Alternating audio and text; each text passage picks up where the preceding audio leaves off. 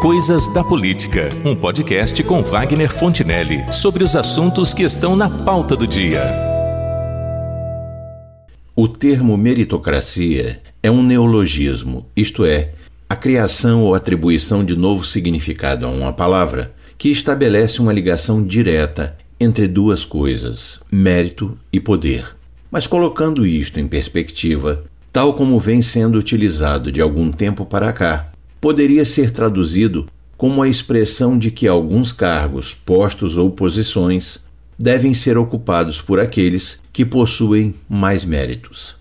Neste caso, se levarmos em conta o modo como as coisas funcionam no Brasil, é que caberia lembrar de uma frase do cantor e humorista Falcão, sem aparente sentido lógico, mas que expressa muito bem o espírito da coisa.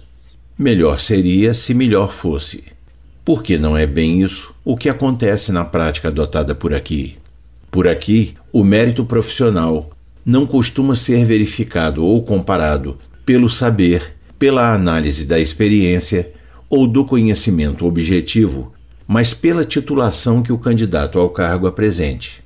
Nada contra a melhoria e aprimoramento da própria titulação, por evidente.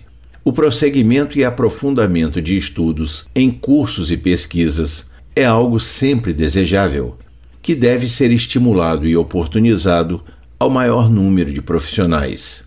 A ressalva neste caso diz respeito não à importância do título, mas à confusão que acontece frequentemente entre a apresentação do documento que atesta uma qualificação e a real existência de um saber que deveria corresponder àquilo que o documento declara.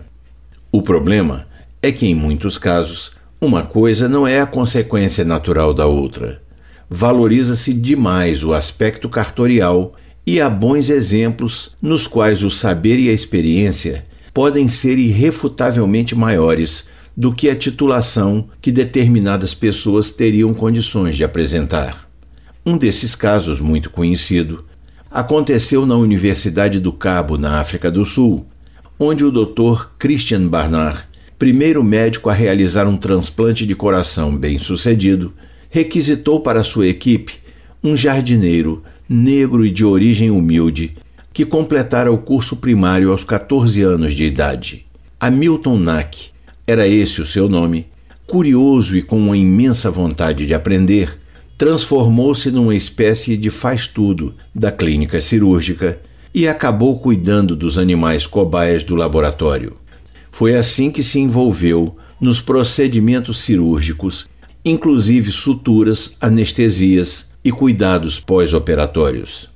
Durante o trabalho com o Dr. Barnard, ele se converteu em técnico de laboratório da Faculdade de Medicina, recebendo uma permissão especial para continuar suas pesquisas em cirurgia experimental, incluindo transplantes e ensinava técnicas cirúrgicas aos estudantes e médicos recém-formados, embora nunca tenha sido autorizado a trabalhar como médico em humanos. E não lhe era permitido nem mesmo aparecer nas fotos da equipe responsável pela realização dos primeiros transplantes bem-sucedidos de coração, por causa das leis racistas do apartheid então vigentes na África do Sul. Mas sobre ele, anos depois, o doutor Barnard teria dito, aspas, se dada a oportunidade, o Sr. Hamilton Nack poderia ter sido melhor cirurgião do que eu, fecha aspas. Porém, este é apenas um caso emblemático pela sua ampla repercussão. Mas existem muitas outras situações equivalentes a essa, embora com enredo e circunstâncias diferentes. E por qual motivo? porque estamos girando na roda da meritocracia pela titulação, e isso é o que leva as pessoas a essa ânsia de rechear o próprio currículo vitae dos títulos obtidos e das atividades acadêmicas. Há que se considerar, porém, que a motivação pela busca dos títulos não se limita necessariamente à obtenção de uma titulação que ensejaria condições mais vantajosas na ocupação dos espaços em promoções na carreira ou de melhoria salarial, o que também é lícito e compreensível. Muitas vezes há um interesse genuíno por parte de quem se lança num desses cursos e na realização de determinadas pesquisas em seu campo de atuação profissional. O problema é quando a busca ansiosa pela tal meritocracia leva as pessoas ao entendimento equivocado de que os estudos, pesquisas e conhecimentos que deveriam proporcionar aquela condição não têm, com efeito, nenhuma importância. O que tem importância é a ostentação de um certificado, declaração ou diploma que façam acreditar serem possuidoras de um saber e de uma competência que estão longe de possuírem. Pois é justamente aí que começam a maquiar o seu currículo vitae, passando da mentira à falsidade ideológica. Não são poucos os que apelam para esse recurso, embora somente os casos que envolvam pessoas com maior notoriedade cheguem às manchetes dos noticiários.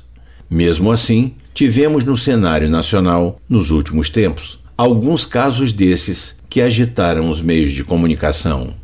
Primeiro foi a Dilma, que fez constar do seu currículo vitae, entregue ao Tribunal Superior Eleitoral, um doutorado em curso na respeitada Universidade de Campinas. Ainda durante a campanha em 2009, veio um desmentido da Unicamp de que ela jamais fora aluna de lá. Depois veio aquele caso ridículo da professora Joana Dark Félix de Souza, que ficou famosa da noite para o dia com uma narrativa de superação pessoal que teria redundado com um curso de pós-doutorado na Universidade de Harvard, nos Estados Unidos. Concedeu um sem número de entrevistas em jornais e emissoras de televisão, até que informações vindas de Harvard alertaram para o fato de que ela nunca estivera por lá. Sendo descoberta na mentira, tentou mudar a versão, mas a nova história também não colou e ela se recolheu ao ostracismo de onde nunca deveria ter saído. Na sequência, desponta nesse cenário dos títulos inventados o governador eleito do estado do Rio de Janeiro, Wilson Witzel, que anotou um doutorado em curso na mesma universidade norte-americana de Harvard. E acabaram descobrindo que naquela universidade ele jamais fizera parte do corpo discente. Também tentou alinhavar uma desculpa esfarrapada, que ninguém levou a sério e acabou chancelado como mentiroso mesmo. E mais recentemente, tivemos o caso deplorável do escolhido pelo presidente Bolsonaro para ser o novo ministro do MEC. Mas esse, Carlos Alberto Decotelli, resolveu exagerar na dose e mandou no seu currículo um doutorado que nunca cursou nos Estados Unidos e um pós-doutorado que não poderia cursar na Alemanha, justamente por não possuir um doutorado foi abatido antes mesmo do pouso pela fraude na informação do seu histórico acadêmico, porque, embora tenha sido nomeado para o cargo, o ato foi cancelado cinco dias depois, sem que houvesse sequer tomado posse. Mesmo assim, e apesar da circunstância constrangedora, não se pejou em atualizar o mesmo currículo vitae, causador da situação vexatória, lançando nele a seguinte informação: aspas, atuou como ministro da Educação entre 25 e 30 de junho. Fecha aspas. E assim reincide na mentira, porque se não tomou posse, também não pode ter atuado ou exercido as funções típicas do cargo. São alguns maus exemplos dos efeitos dessa meritocracia à moda brasileira, num país onde a importância de ser às vezes parece menos relevante do que a busca pela aparência daquilo que não se é. É o que temos para hoje.